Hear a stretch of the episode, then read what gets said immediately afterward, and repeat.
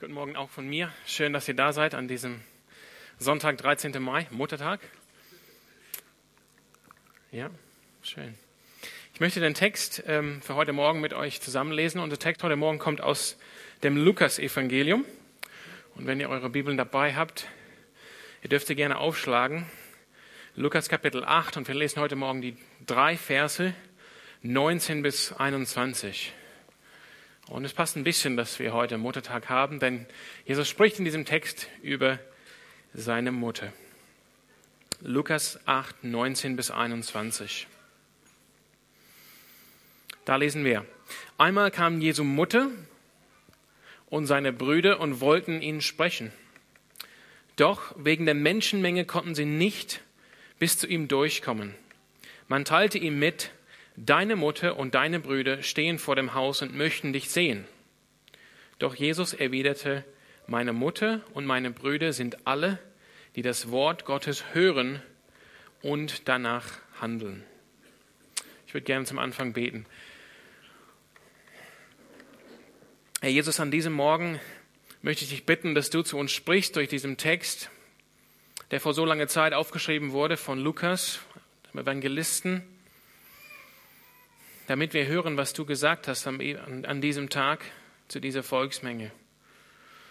Heiliger Geist, ich bete, dass du unsere Herzen jetzt bereit machst, dein Wort zu hören, dein Wort aufzunehmen und zu erkennen, dass in deinem Wort selbst die Kraft zur Veränderung liegt, denn es ist das lebendige Wort Gottes. Amen. Ja, also unser Text heute Morgen ist sehr kurz, und äh, wie ich gesagt habe, der Text äh, ist in Kapitel 8 vom Lukas-Evangelium. Und letzte Woche haben wir weitergelesen im Lukas-Evangelium, die Verse nach diesem kleinen Text. Und wir haben vier, viermal hat Jesus seine Vollmacht gezeigt über die, äh, über die Kräfte der Natur, also den, den Wind äh, und also den Sturm auch zur Ruhe gebracht hat, über die unsichtbare Welt. Er hat ja einen Dämon oder viele Dämonen ausgetrieben aus dem Mann, aus dem einen Mann. Und auch über Krankheit und Tod. Er hat geheilt und zum neuen Leben auferweckt. Und Alex hat uns geholfen, letzte Woche äh, die, die Wahrheit von diesem alttestamentlichen Text zu sehen. Es steht in Sprüche 9 und Vers 10, dass die, die Ehrfurcht oder die Furcht des Herrn ist der Anfang der Weisheit. Er hat uns gesehen, wie die, die, die wahre Antwort darauf, auf Jesu Vollmacht, ist es, ihn in Ehrfurcht zu begegnen. Und es ist interessant äh, für die, die es interessieren, äh, diese kleine Spruch, äh, diese kleine Spruch, Sprüche 9,10 ist gedrückt auf, dem, auf einem Haus in der Herrenstraße da. Könnt ihr mal vorbeilesen. Der, die Furcht des Herrn oder die Ehrfurcht vor den Herrn ist der Anfang der Weisheit. Aber heute ist unser Text der Text, der direkt vor diesen vier Begegnungen kommt in dem Lukas-Evangelium, vor äh, diesem vielmal, diesen vielen Malen, wo Jesus seine Vollmacht zeigt. Wir sind hier, ja, wir machen Lukas seit Advent 2017, meine ich, nein, 2016. Sorry, Alex hat es gut im Kopf. Und wir sind jetzt im dritten Hauptteil vom Lukas-Evangelium. Wir haben angefangen, gibt es halt die Geschichte am Anfang von Jesu Geburt. Dann im zweiten Teil die, die Vorbereitung für Jesu Dienst, die gewirkt wurde durch Johannes, dem Täufer, und Jesu Vorbereitung selber für seinen Dienst mit seiner ähm, Versuchung, mit seinem, wo er getestet und geprüft wurde in der Wüste. Und jetzt kommen wir zum dritten Hauptteil und das ist, wo Jesus wirkt in Galiläa dort, wo er aufgewachsen ist. Er ist aufgewachsen ja in Nazareth in Galiläa. Und diese, dieser Teil fängt an im Kapitel 4, Vers 14 in der Synagoge von Nazareth. Ihr könnt euch vielleicht daran erinnern. Jesus steht auf, er liest die Schriftrolle von, aus Jesaja und sagt, das, was ich euch jetzt vorgelesen habe, das erfüllt sich heute in eurer Gegenwart. Und Lukas als Evangelist, er offenbart uns Jesus in diesen sechs Kapiteln im dritten Hauptteil. Er offenbart Jesu Charakter, wie er ist als Mensch. Er offenbart seine Lehre, das Wort, was Jesus bringt zum Königreich Gottes. Und er offenbart, und das haben wir wirklich ähm, sehr stark gesehen letzte Woche, er offenbart auch seine Autorität.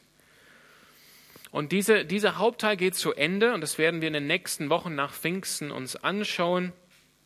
Äh, geht zu Ende mit zwei wichtigen Ereignissen. Das eine ist Petrus, der Apostel Simon Petrus, der, der Anführer, wenn man will, von Jesu äh, Jüngern. Der bekennt Jesus als der Messias von Gott. Er erkennt, Jesus Christus ist wahrhaftig der Sohn Gottes, er ist der Messias, den Gott schon seit langem verheißen hat. Und daraufhin äh, offenbart Jesus seine Herrlichkeit in der Verklärung auf dem Berg. Und damit geht dann dieser dritte Hauptteil zu Ende. Und dann, wir werden das auch lesen, im Lukas 9 und Vers 51 macht sich Jesus dann ab, ab dem Punkt im Lukas-Evangelium auf dem Weg nach Jerusalem. Das heißt, in diesem Hauptteil möchte Lukas uns Jesu Lehre geben, er möchte uns Jesu Charakter offenbaren, er möchte auch Jesu Vollmacht offenbaren, dass wir sehen können, ja, Jesus ist nicht ein normaler Mensch. Jesus Christus kommt wirklich von Gott. Er ist der wahrhaftige Messias. Das ist die Krönung, wenn man will, von diesem Teil. Petrus erkennt das, was du gelehrt hast, so wie du bist. Das, was deine Vollmacht gezeigt hat, zeigt, du bist nicht ein normaler Mensch. Du bist wahrhaftig Gottes Sohn. Du bist wirklich von Gott. Und das ist auch da, wo wir eigentlich hinkommen wollen. Auch wenn wir vielleicht schon an Christus glauben, so wollen wir gestärkt werden in diesem Glauben, gestärkt werden in dem, was wir geglaubt haben, dass wir erkennen wieder oder vielleicht vom Neuem, dass ja, dieser Mensch, Jesus Christus, er verdient mein Glaube, er verdient mein Vertrauen, er verdient meine Anbetung.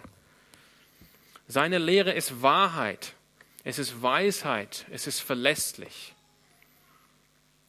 Und das ist ein bisschen so die Frage und auch die, die Einladung heute Morgen an dich. Ist das so bei dir oder möchtest du diesem Menschen, diesem Gottmenschen Jesus Christus trauen, vertrauen, ihm glauben, ihn anbeten heute Morgen? Hast du erkannt eben, dass seine Lehre Weisheit ist, Wahrheit ist, verlässlich ist? Also da sind wir und das heißt, dieser kleine Abschnitt, drei Verse, ist auch in diesem Teil drin. Das heißt, will, will uns auch in diese Richtung, ähm, will auch, uns auch in diese Richtung senden, dass wir mehr und mehr erkennen, wer Jesus Christus wirklich ist. Ja, es ist heute Muttertag und dann ist vielleicht eine interessante, also vielleicht eine Frage, die sich dann ergibt. Ähm, was denkst du über deine Familie, wenn du hierher kommst? Ich denke, so, es war Vatertag am Donnerstag, jetzt ist Muttertag, das ist anders, wo ich herkomme. In Australien äh, ist Vatertag der erste Sonntag im September und Muttertag habe ich mittlerweile vergessen. Das ist ein bisschen ein Problem. Jedes Jahr vergesse ich, meine Mutter anzurufen zum Muttertag, weil ich einfach nicht, äh, nicht mehr erinnere, wann der Muttertag in Australien ist. Aber Muttertag und Vatertag, das gibt uns vielleicht die, die Gelegenheit zu überlegen, was denke ich über meine Familie? was denke ich überhaupt über Familie? Und das ist leider so. Wir leben in einer gefallenen Welt. Viele von uns haben auch schwierige Verhältnisse in der Familie. Viele von uns haben es nicht leicht. Und gerade vielleicht an solchen Tagen wie Muttertag oder Vatertag ist es dann vielleicht noch mal schwieriger, weil das so in Erinnerung oder die Erinnerung hochkommen, was alles vielleicht kaputt gelaufen ist in unseren Familien. Aber es ist wichtig, wenn wir diesen Text lesen, wenn Jesus hier sagt, meine Mutter und meine Brüder sind alle, die das Wort Gottes hören und danach handeln. Für Jesus ist das Wort oder ist der Begriff Familie was Gutes, was Positives. Er hat das geschaffen. Das heißt, es ist eine gute Sache, in dieser engen Verwandtschaft mit Jesus Christus zu stehen. Egal wie unsere Familienverhältnisse sind, das ist was Gutes und Schönes, in enge Verwandtschaft mit Jesus Christus zu stehen. Und darum geht es Lukas heute Morgen. Er möchte, das, er möchte uns das zeigen, was es bedeutet, diese enge Verwandtschaft mit Jesus Christus, diese enge Nähe, diese enge Beziehung mit Jesus Christus zu haben. Aber bevor wir zu diesem Hauptpunkt kommen, möchte ich aber ganz kurz auf die Frage eingehen, so wie Jesus hier redet, man könnte denken, dass er selber etwas respektlos spricht über seine Mutter und seine Brüder. Die waren ja gekommen, um ihn zu sehen, die warten draußen das heißt, ähm, sie kamen nicht durch aufgrund der Volksmenge. Vielleicht war Jesus in einem Haus. Es steht nicht in, im Text von Lukas, dass er definitiv im Haus war. Auf jeden Fall war er, war er umringt von einer Volksmenge und es, die, Men, die, Menschen, es waren so viele und die waren so dick zusammen, dicht zusammen, dass Jesus, dass Jesus Mutter, Maria und seine Brüder nicht durchgekommen sind. Und anstatt zu sagen, wenn ihm, als man ihm das mitteilte, okay, ich gehe zu meiner Mutter und zu meinen Brüdern, die sind meine Familie, natürlich will ich hören, was sie zu sagen haben, äh, macht Jesus diese Aussage im Prinzip, meine Mutter und meine Brüder sind alle, die das Wort Gottes hören und danach handeln. Zeigt Jesus hier, äh, oder fehlt es hier an Respekt bei Jesus Christus für seine Mutter und für seine Brüder? Und ich würde sagen, nein. Nein. Der Punkt, den Jesus hier machen möchte, ist nicht, dass seine, dass seine leibliche Mutter Maria oder seine Brüder nicht mehr seine Verwandten sind, nicht mehr zu seiner Verwandtschaft, nicht mehr zu seiner Familie gehören. Oder dass er sich nicht um sie kümmern möchte oder dass er sie nicht mehr liebt oder dass sie keinen Anteil haben an dem, was er tut oder wer er ist. Denn Jesus Christus ist natürlich gekommen, um das Gesetz, das Gesetz von Mose, das Gesetz des alten Bundes zu erfüllen, wo es heißt, Ehre deinem Vater und deine Mutter. Er ist nicht gekommen, das Gesetz zu brechen, sondern das Gesetz Israel zu erfüllen. Jesus ist derjenige, der gesagt hat, liebe oder liebt eure Feinde. Da kann ich mir nicht vorstellen, dass er dann seine eigene Familie nicht mit Liebe begegnen würde. Und von Maria berichtet uns Lukas in diesem Evangelium in Kapitel 1 und Vers 8 und 40 inspiriert vom Heiligen Geist, Maria singt einen Lobpreis an Gott und sagt, man wird mich, Maria, glücklich preisen, jetzt und in allen kommenden Generationen. Das heißt, von Maria wird es nie gesagt im Evangelien, dass sie nicht geglaubt hätte an Jesus Christus. Vielmehr hat sie immer das Wort Gottes aufgenommen Und an, am Anfang der Apostelgeschichte wird es dann gesagt, Apostelgeschichte 1, Vers 14, dass Maria und auch die Brüder von Jesus Teil der Gemeinschaft sind, die an Jesus Christus glauben, noch vor Pfingsten, noch vor dem Tag, an dem der Heilige Geist ausgegossen wurde über die Gemeinde, was wir ja nächsten Sonntag feiern. Das heißt, nein, Jesus Christus, ihm geht es hier nicht darum, Maria oder seine Brüder klein zu machen. Oder überhaupt zu sagen, Beziehungen innerhalb von Familien sind nicht wichtig, sondern er möchte eigentlich eine neue Definition von Familie uns geben und sagen, dass die Menschen, alle Menschen, die Gottes Wort hören, das ist seine Botschaft, und auch danach handeln, das in die Praxis umsetzen, die gehören zu seiner Familie.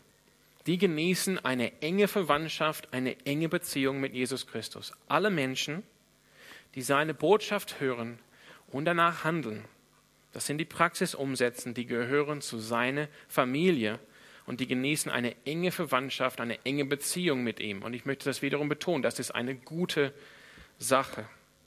Teil von Jesu Familie zu sein, ist eine schöne, eine wunderbare Sache. Das ist, was Jesus hier sagen will. Das ist, was Lukas uns auch sagen möchte, denn er bekräftigt hier zum dritten Mal eine Botschaft, die er uns jetzt dreimal gegeben hat in den letzten Kapiteln. Im, wir haben jetzt in den, in den letzten Kapiteln gesehen, im, im Kapitel 6 war die, die Feldrede, das Pendant zu der Bergpredigt im Matthäus-Evangelium. Und da schließt Jesu diese Predigt ab mit folgenden Worten, Lukas 6 und Vers 46. Warum, also an alle, die ihn hören, warum nennt ihr mich immerfort Herr, wenn ihr doch nicht tut, was ich sage? Wisst ihr, wem der gleicht, der zu mir kommt, meine Worte hört und danach handelt? Ich will es euch sagen, er gleicht einem Mann, der ein Haus baut und dabei tief ausschachtet und das Fundament auf felsigen Grund legt. Wenn das Hochwasser kommt und die Flutwellen gegen das Haus schlagen, können sie es nicht erschüttern so gut ist es gebaut. Das ist die gleiche Botschaft. Wer Jesu Wort hört und danach handelt, das in die Praxis umsetzt, das ist wie dieser weise Mann, der sein Haus auf dem Felsen baut und er hat die Kraft dann, alle Stürme des Lebens auszuhalten. Und das ist so gut belegt in der Geschichte unserer christlichen Kirche. Ich meine in der Geschichte der, der Heiligen, der Menschen, die Jesus nachgefolgt sind. Menschen, die durch so viel Schlimmeres gegangen sind. Aber sie haben ihr Haus auf Jesus Christus erbaut und haben so die Flutwellen, die Sturm des Lebens überlebt. Die konnten sie nicht erschüttern. Oder in das nächste Mal, nach dem Gleichnis, wo wir uns das vor drei Wochen angeschaut haben, wie wir, wie wir, äh, wie wir überlegen sollen, wie wir das Wort Gottes hören. Das Gleichnis heißt das Gleichnis vom Seemann, aber eigentlich geht es um die verschiedenen Böden, auf die die Saat fällt. Und beim bei, bei jedem Boden sagt Jesus, das gleicht bestimmte Leute, die auf eine bestimmte Weise hören. Es geht um das Hören.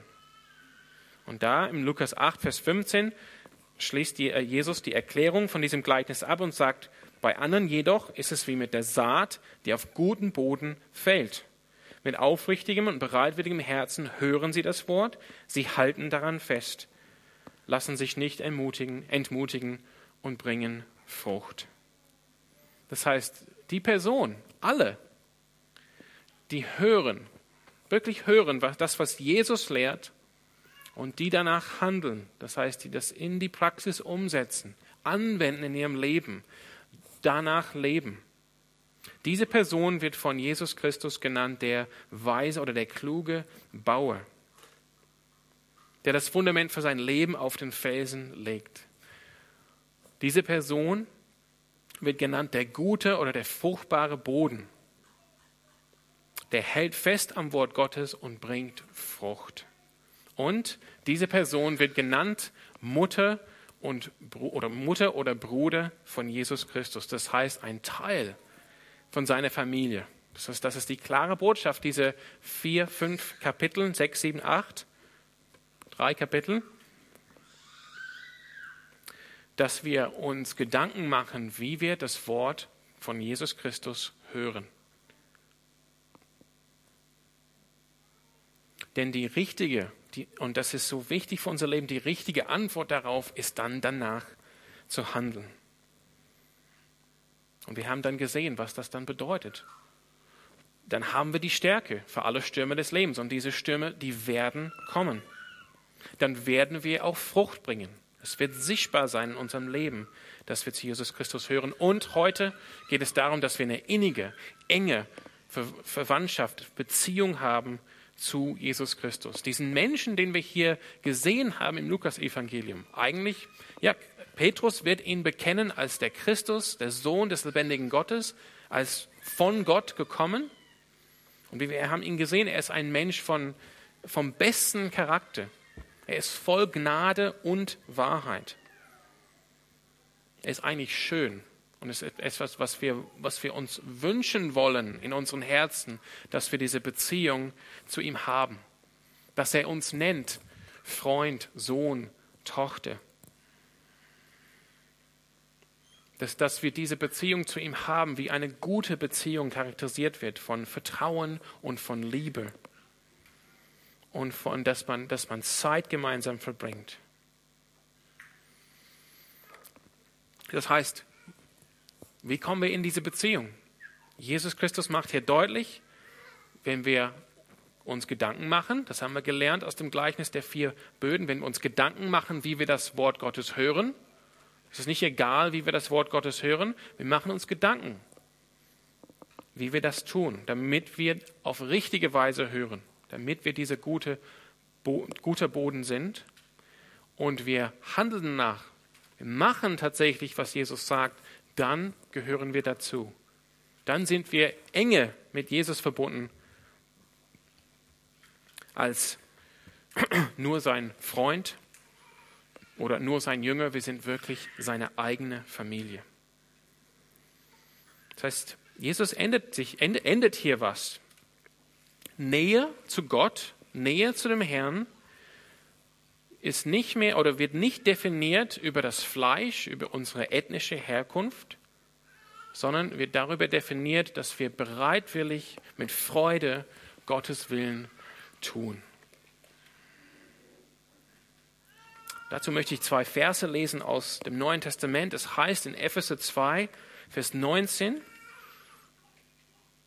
Paulus schreibt da an die Gemeinde, an die Jünger Jesu in Ephesus, ihr seid jetzt also nicht länger Fremde ohne Bürgerrecht, sondern zur seid zusammen mit allen anderen, die zu seinem heiligen Volk gehören, zu Gottes heiligen Volk gehören, Bürger des Himmels, ihr gehört zu Gottes Haus, zu Gottes Familie. Das ist die Wahrheit heute Morgen für dich, wenn du zu Jesus Christus gehört, gehörst. Wenn du sein Wort aufgenommen hast und wenn du danach handelst. Du gehörst zu Gottes Familie. Oder in Römer 8 und Vers 15 lesen wir, denn der Geist, der Heilige Geist, den ihr empfangen habt, macht euch nicht zu Sklaven, sodass ihr von neuem in Angst und Furcht leben müsstet. Wir singen oft ein Lied darüber auf Englisch. Ne? Er hat euch zu Söhnen und Töchtern gemacht und durch ihn rufen wir, wenn wir beten, aber Vater. Das ist nochmal dieser Ausdruck von, von enge Verwandtschaft, von enge Beziehung zu Jesus Christus, dass wir rufen dürfen, aber Vater. Wir sind zu Söhnen und Töchtern gemacht. Wir sind adoptiert, heißt das im Urtext, in Gottes Familie hinein. Das heißt, die Beziehung zu diesem Jesus Christus, die Beziehung zu diesem Menschen, wo wir letzte Woche gesehen haben, hat die Vollmacht über alles, in diesem Universum, über die physische und Natur, Kräfte der Natur, über Krankheit, über Tod, über die unsichtbare Welt, die enge Beziehung zu ihm, dass wir in seine Familie rein dürfen, kommt daraus, dass wir das Wort, äh, sein Wort hören und danach handeln. Das heißt, dass wir auf, die, auf das Wort antworten mit Glauben, mit Glauben. Wir lesen ja in Römer 10 und Vers 17, der Glaube setzt das Hören der Botschaft von Christus voraus. Das heißt, wenn wir, das Botschaft, wenn wir die Botschaft hören von Christus, das, was er gesagt hat, wir antworten mit Glauben, das heißt, wir vertrauen. Und das wäre die Frage heute Morgen. Wollen wir wirklich diese Beziehung mit Jesus Christus? Ich, ich weiß bei mir, ich würde ich würd sofort Ja sagen. Ja, ich möchte diese innige Verwandtschaft, diese innige, enge Beziehung zu Jesus Christus haben. Ich möchte dass ich sein Bruder, seine Mutter, sein Sohn, seine Tochter bin. Aber dann muss ich schon mal die Frage stellen, aber bin ich bereit, dann wirklich nach seinem Wort zu handeln, nach seiner Lehre zu leben, das umzusetzen, was er sagt? Und da merke ich oft, dass es bei mir mangelt. Ich denke, wenn wir ehrlich sind, dann sehen wir das alle, dass es, dass es, dass es da mangelt bei uns. Aber das ist die Frage, wollen wir diese Beziehung mit Jesus Christus? Und dazu möchte ich die Frage stellen, was bedeutet es also, das Wort Gottes oder das Wort Christi zu hören und das zu tun? Ich denke, das ist ganz wichtig. Hören kommt immer vor dem Tun. Hören kommt immer vor dem Tun. Das heißt, wenn wir nicht hören, dann gibt es auch kein Tun, dann gibt es kein, keine Umsetzung. Wir können das nicht in die Praxis umsetzen, was wir nicht gehört haben. Wir können nicht glauben, ohne die Botschaft Christi gehört zu haben. Das Hören kommt immer vor dem Tun, vor dem Umsetzen. Das heißt, wir brauchen, wir brauchen, ich, für, mein, für meine Ohren klingt das manchmal ein bisschen klischeehaft, so ein bisschen oldschool. Und deshalb vielleicht auch ein bisschen langweilig, ein bisschen so, ach, schenk uns was, gib uns was Neues, gib uns was Revolutionäres, aber ist es eigentlich revolutionär, wenn wir tatsächlich danach leben? Wir brauchen regelmäßig Gottes Wort einzunehmen in unser Leben. Sowohl alleine, jeder für sich, täglich, wie auch gemeinsam. Hier zum Beispiel in der Gemeinde. Das ist die Quelle für das geistliche Leben. Das ist die Quelle für die Beziehung zu Jesus Christus. Wenn wir dieses Wort nicht hören, dann können wir es auch nicht tun. Und es reicht nicht, das einmal gehört zu haben vor Jahren. Das, das bringt keine Frucht. Wenn wir uns wirklich kennen, dann merken wir, wie wir oft täglich, Luther hat gemeint, wir brauchen eigentlich täglich das Evangelium zu hören, weil wir so vergesslich darin sind, weil wir immer wieder vergessen, was in Gottes Wort steht, was Christus gelehrt hat. Also ich, ich bin davon überzeugt, ich merke es auch aus meinem eigenen Leben, es führt kein Weg daran vorbei, regelmäßig Gottes Wort einzunehmen. Alleine zu Hause für mich, in Ruhe vor Gott, aber auch gemeinsam, unbedingt gemeinsam. Es darf nichts fehlen. Wir, wir lesen in den Psalmen von den Psalmisten, zum Beispiel Psalm 119, wo er sagt, ich meditiere Tag und Nacht über dein Wort. Er war nicht Tag und Nacht in der, in der Versammlung. Das war, da war er alleine und er hatte wahrscheinlich auch nicht unbedingt Schriften gehabt. Das heißt, damals haben sie Gottes Wort auswendig gelernt. Aber auch in der Versammlung, die Schriften des Neuen Testamentes, vor allem die Briefe, sind an Gemeinden geschrieben, sind an die Gemeinschaft geschrieben. Und wenn wir das nur für uns lesen und nie in der Gemeinschaft, dann werden wir das auch verpassen, das wirklich umsetzen zu können und auch zu hören, was Gott zu uns sagt durch sein Wort. Manches kann man nicht aufnehmen alleine. Wir brauchen die Gemeinschaft, um das Wort einzusetzen, um danach zu handeln. Wenn es heißt, zum Beispiel Galater 6, dass wir die Lasten der anderen oder die Lasten voneinander tragen sollen, damit wir das Gesetz Christi erfüllen, dann müssen es auch anderen geben. Wir müssen auch anderen kennen, wo wir ihre Lasten tragen können. Also es führt, bin ich davon überzeugt, kein Weg daran vorbei, möglichst täglich Gottes Wort einzunehmen. Für mich alleine in Ruhe vor Gott und auch in der Gemeinde. Und ich merke das, mein geistliches Leben verliert an so viel Kraft, wenn ich das nicht tue. Wenn mein Tag nicht startet mit Gottes Wort und wenn ich dann Gottes Wort lese, dann führt mich das in Gebet dass ich antworte auf das, was ich lese. Das führt mich auch in, in die Anbetung. Erst in dem Wort Gottes wird mir wirklich die, die Größe und die Herrlichkeit Gottes offenbart. Ja, ich sehe die Herrlichkeit Gottes in der Natur und ich soll auch daran erkennen, wie groß Gott ist. Aber die besondere Offenbarung von, der, von unserer Erlösung in Jesus Christus, das wird mir nur offenbart in dem Wort. Das führt dann zum Gebet, das führt dann zur Anbetung. Es ist wie ein geistliches Frühstück jeden Morgen das Wort Gottes zu lesen und dann in Gebet und Anbetung zu gehen. Wenn ich das nicht tue, dann merke ich, wie mein Tag anders aussieht. Und ich habe diese Woche mit jemandem geredet und es war interessant, er hat das genau gesagt. Der Tag läuft einfach anders ab, wenn wir das nicht starren. Das heißt nicht, dass wir das irgendwie bewirken können, dass unser Leben völlig anders, anders wird, indem wir einfach krampfhaft morgen ein paar Bibelfersen lesen. Da müssen wir, da kommen wir gleich noch dazu, beten, dass Gott uns ändert. Aber wir brauchen das Wort Gottes. Jesus Christus sagt, als er in die Wüste geführt wird von dem Geist, um dort versucht zu werden von dem Teufel, der Mensch lebt nicht alleine vom Brot, sondern von jedem Wort, das aus dem Munde Gottes kommt. Und damit meint er hauptsächlich das Gesetz, er meinte die fünf Bücher Mose. Das heißt, er meint die Schrift, das, was Gott uns als Menschen offenbart hat. Und das Bild ist klar, wenn wir, nicht, wenn wir kein Brot essen, wenn wir nicht nichts essen, dann werden wir irgendwann mal schwach und werden sterben. Wenn wir uns nicht füttern, geistlich ernähren, geistliches Frühstück nehmen, dann werden wir irgendwann mal geistlich sterben. Und ich weiß, wie es ist, wenn ich kein Frühstück ne-, esse, dann bin ich auch ziemlich schwach am Tag. Und so sieht es auch geistig aus. Ich verliere auch mal auch die Kraft von meinem, von meiner, ähm, dass ich ähm, Zeuge Christi bin, verliert an Kraft, wenn ich Menschen begegne und ich habe nicht das Wort Gottes bereit. Ich, ich, mein, mein, mein Tank ist leer, die Quelle ist leer, woraus der Heilige Geist schöpfen kann, um mir das richtige Wort zu geben in dem Moment, wo ich Menschen begegne. Sei es dann evangelistisch, dass jemand braucht, das Wort Christi zu hören zum ersten Mal, oder sei es in einer schwierigen Situation vielleicht auch unter Christen, wo ich vielleicht genervt bin mit, mit, jemand aus, dem, aus meiner Familie und da habe ich nichts im Tank, das mir sagt, ich muss eigentlich geduldig, barmherzig sein mit allen.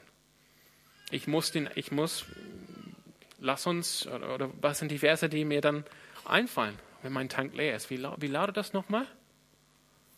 Lass uns, äh, nee, ich muss das Wort lesen, ich muss das haben. Dann weiß ich, wir sollen uns gegenseitig vergeben, so wie Christus uns vergeben hat. Dann kommt das natürlich, weil es hier drin ist. Ich habe es aufgenommen. Und wie ich gesagt habe, wenn wir über das Wort Gottes meditieren, das führt unweigerlich dazu, zur Anbetung und Gebet. Das sage ich nicht, wir können Gott nicht anbeten oder nicht beten, ohne dass wir das Wort Gottes äh, lesen. Das meine ich nicht. Wir können zu jeder Zeit beten. Wir können zu jeder Zeit anbeten. Aber dass wir wirklich Gott in seine Fülle, in der Größe seiner Herrlichkeit begegnen, wie er ist als Erlöser in Jesus Christus, diese Offenbarung kommt zu uns nur durch die Heiligen Schrift. Und wir haben, ich denke, ihr würdet hier zustimmen, das ist nicht natürlich für uns, das kommt nicht von alleine, diese Einstellung zu Gottes Wort oder zu der Bibel. Und ich glaube, deshalb kommt es auch vielleicht manchmal so klischeehaft rüber, ach, Bibel lesen, so langweilig. Das heißt, es ist genauso wie bei anderen Dingen im Leben. Da müssen wir, da müssen wir trainieren. Da müssen wir uns gegenseitig ermutigen. Der Feind will uns wirklich davon abhalten. Das muss man auch sagen. Wir glauben in der Calvary Chapel daran, dass es eine dunkle Seite gibt in der unsichtbaren Welt. Satan und seine Dämonen, seine Engel, die sind dagegen, dass wir wirksam sind für das Königreich Gottes in dieser Welt, in dieser Stadt, in dieser Zeit. Und sie kennen das Wort Gottes, sie kennen auch die Kraft des Wort Gottes und sie wollen uns davon abhalten, dass wir aus dieser Kraft schöpfen.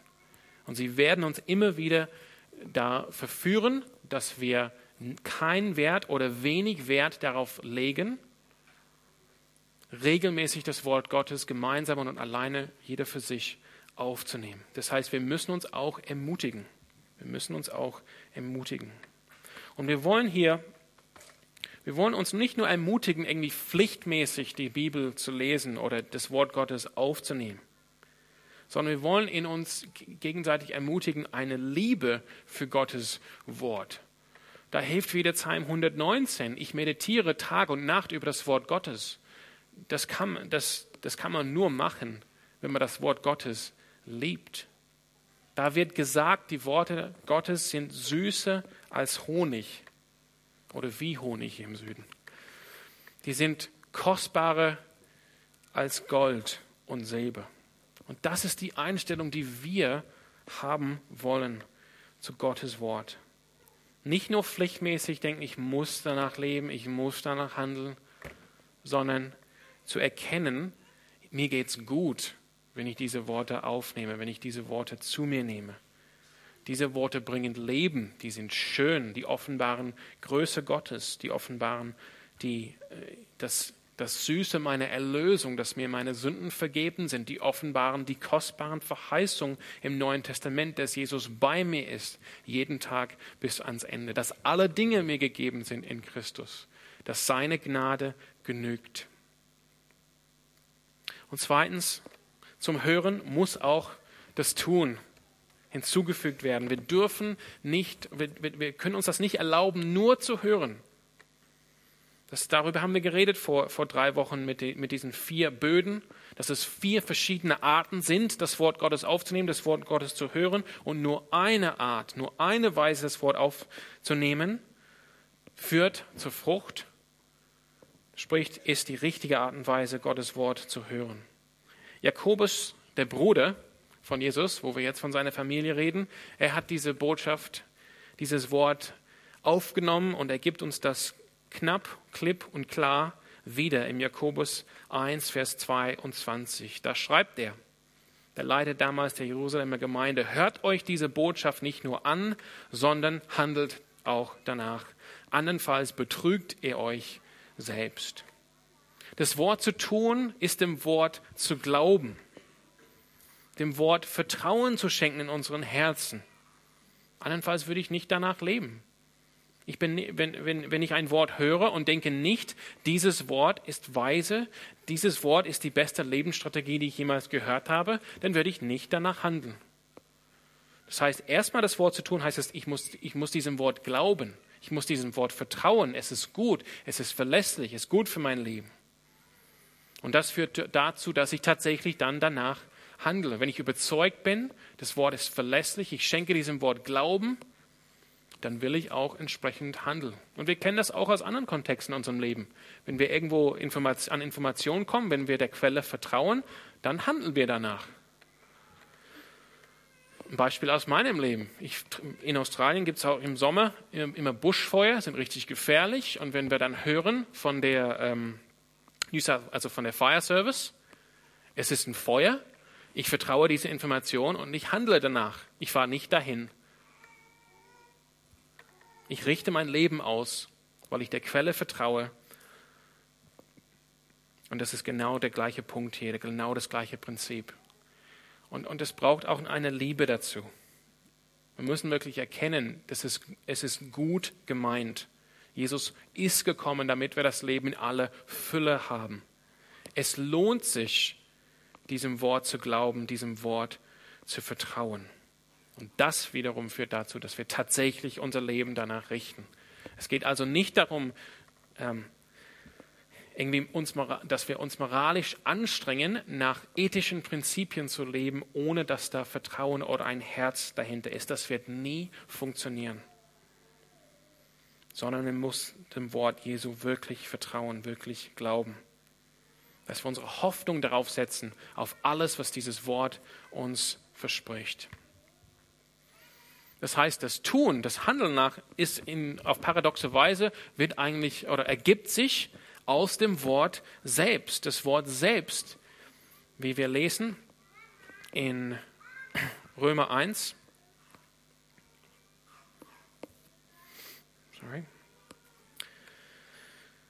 In Römer 1, Vers 16. Muss ich die Stelle aufmachen. Das Wort selbst ist auch die Kraft zum Tun. Paulus schreibt, zu dieser Botschaft bekenne ich mich offen und ohne mich zu schämen, denn das Evangelium, das heißt das Wort Christi, ist die Kraft Gottes, die jedem, der glaubt, Rettung bringt. Ja, zu handeln danach, das in die Praxis umzusetzen, das ist irgendwas, was wir machen als Menschen. Das wird nicht für uns gemacht. Aber es ist eine Sache, die durch Gnade in uns bewirkt wird durch das Wort selbst. Da zitiere ich euch Philippe 2 und Vers 13. Gott selbst ist ja in euch am Werk und macht euch nicht nur bereit, sondern auch fähig, das zu tun, was ihm gefällt. Gott ist in uns am Werk und macht uns nicht nur bereit, sondern auch fähig, das zu tun, was ihm, gefällt. Was ihm gefällt. Das heißt, das Wort selbst wirkt in uns,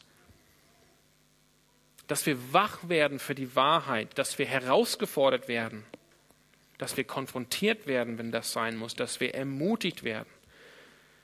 Es ist der, der, der Kraftstoff für tägliches christliches Leben. Wie Paulus an anderer Stelle schreibt, lasst das Wort Christi reichlich unter euch wohnen. Das heißt, Lukas Fokus heute Morgen, der, der Punkt, den er rüberbringen will, indem er uns diese kleine, diesen kleinen Text schenkt, nach diesem Gleichnis und vor diesen Beweise von Jesu Vollmacht, ist, dass diejenigen, die Gottes Wort, das Wort Christi, das Evangelium, diejenigen, die das hören und danach handeln, gehören zu Gottes Familie. Die sind Bruder, Schwester, Mutter von Jesus Christus. Diejenigen, die das Wort hören und danach handeln, betrügen sich selbst nicht, wie wir gehört haben, was Jakobus uns gibt. Aber es ist das Wort Gottes selbst, wie es angewandt wird in unserem Leben. Gott wirkt in uns durch seinen Heiligen Geist das wirklich Veränderung bringt in unserem Leben. Nicht unsere moralische Anstrengung, sondern indem wir einfach das Wort Gottes aufnehmen.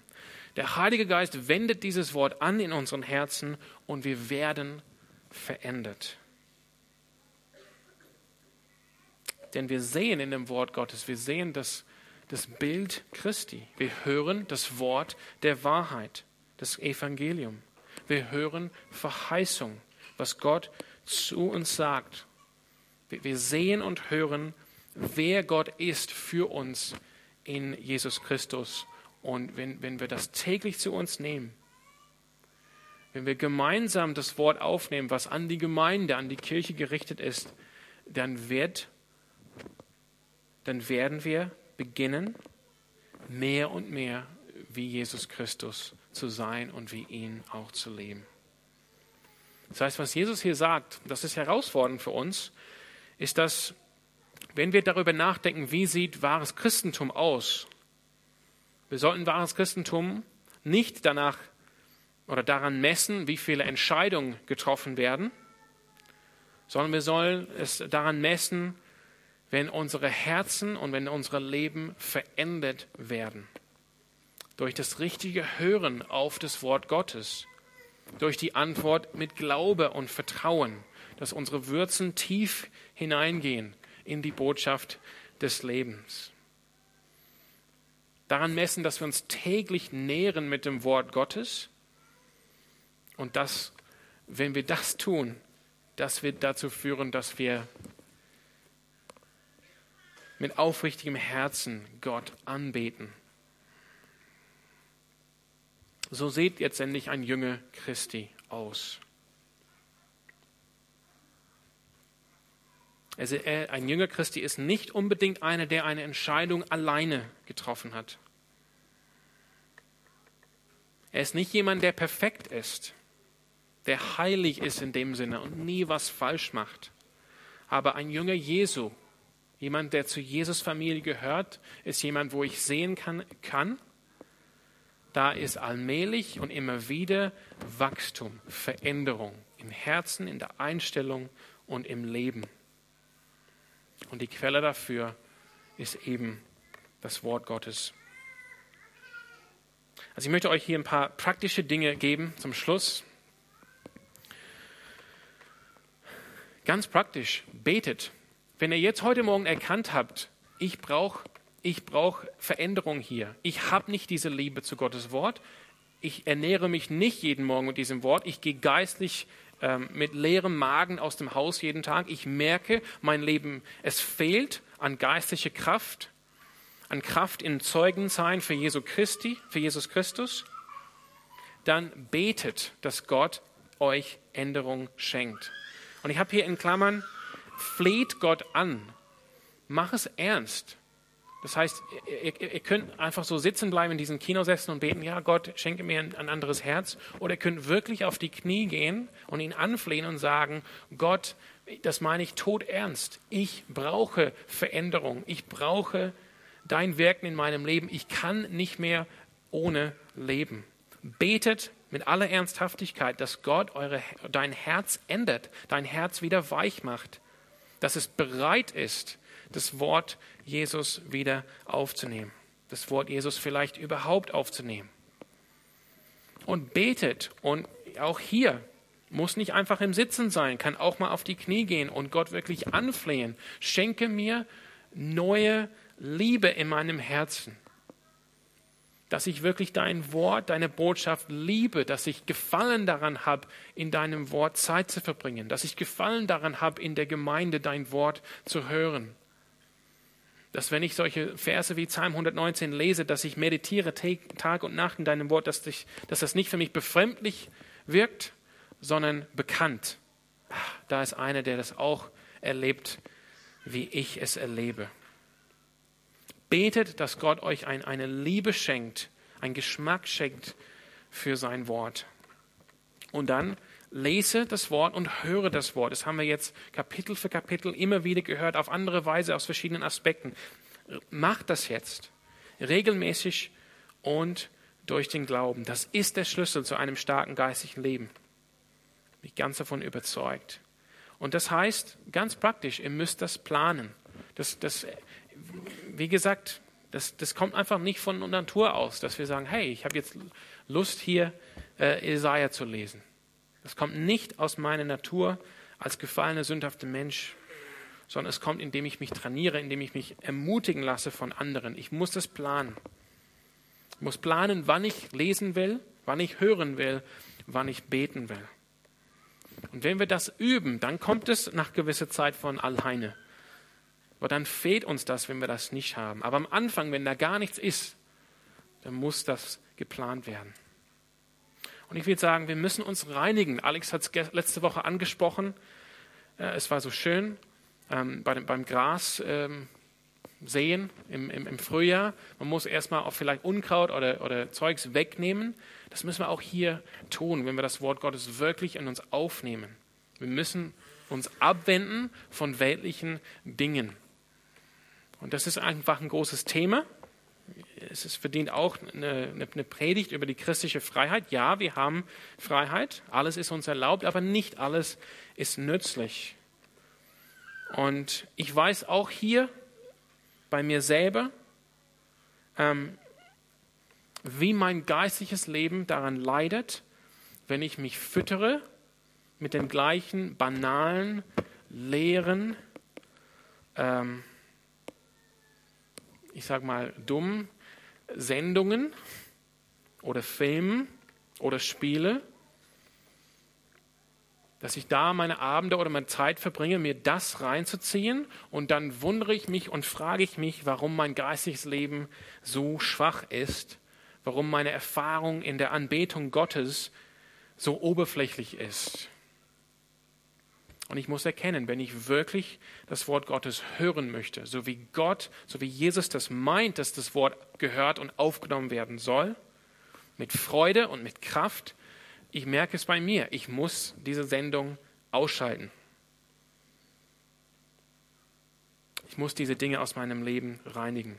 Und dann sehe ich auch, wenn ich das tue, wie, mein Herz wieder neu wächst und ich wieder einen Hunger habe für Gottes Wort.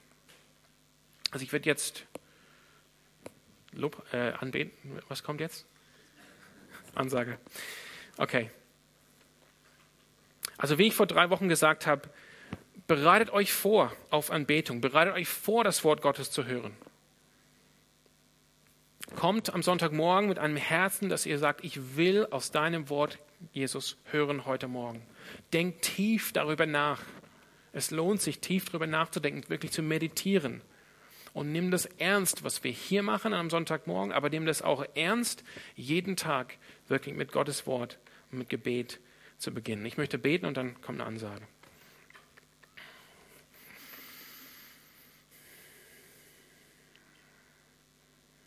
Hey Jesus, ich, ich sehne mich danach, dass dein Name wirklich bekannt wird, hier in Freiburg, aber auch in unserem Land. Ich sehne mich danach, ähm, dass wir, dass ich und wir gemeinsam als dein Leib, dein Volk hier in Freiburg wirklich mächtig wirken können hier. Dass wir Menschen erreichen können, dass wir deinen Namen hier groß machen können, dass wir Kraft haben für das Leben, wozu du uns berufen hast. Und darum möchte ich dich bitten, dass du in uns erwächst einen neuen Hunger, eine neue Leidenschaft für unsere geistliche Ernährung. Dass du in uns erwächst eine neue Leidenschaft und Hunger für Intimität, für enge Beziehung zu dir. Und Herr, ich bete, dass dein Heiliger Geist mächtig in uns wirkt, um das Wort, was wir in uns aufnehmen, dass wir das verstehen dürfen und dass es wirklich angewandt wird in unserem Leben. Dein Heiliger Geist führt dazu, dass wir deine Wahrheit erkennen und dass wir auch wissen, was dran ist in unserem Leben. Ich bete, dass du, Heiliger Geist, uns führst und leitest. Gib uns auch morgen, am Montag, wenn die Woche wieder losgeht, den Disziplin und die Bereitschaft, das Verlangen, die Leidenschaft danach, unsere Woche, unseren Tag mit deinem Wort anzufangen. Und schenke, dass wir erkennen dürfen, welchen Unterschied es macht, wenn wir uns geistig ernähren. Wenn wir tatsächlich dein Wort hören und danach handeln. Amen.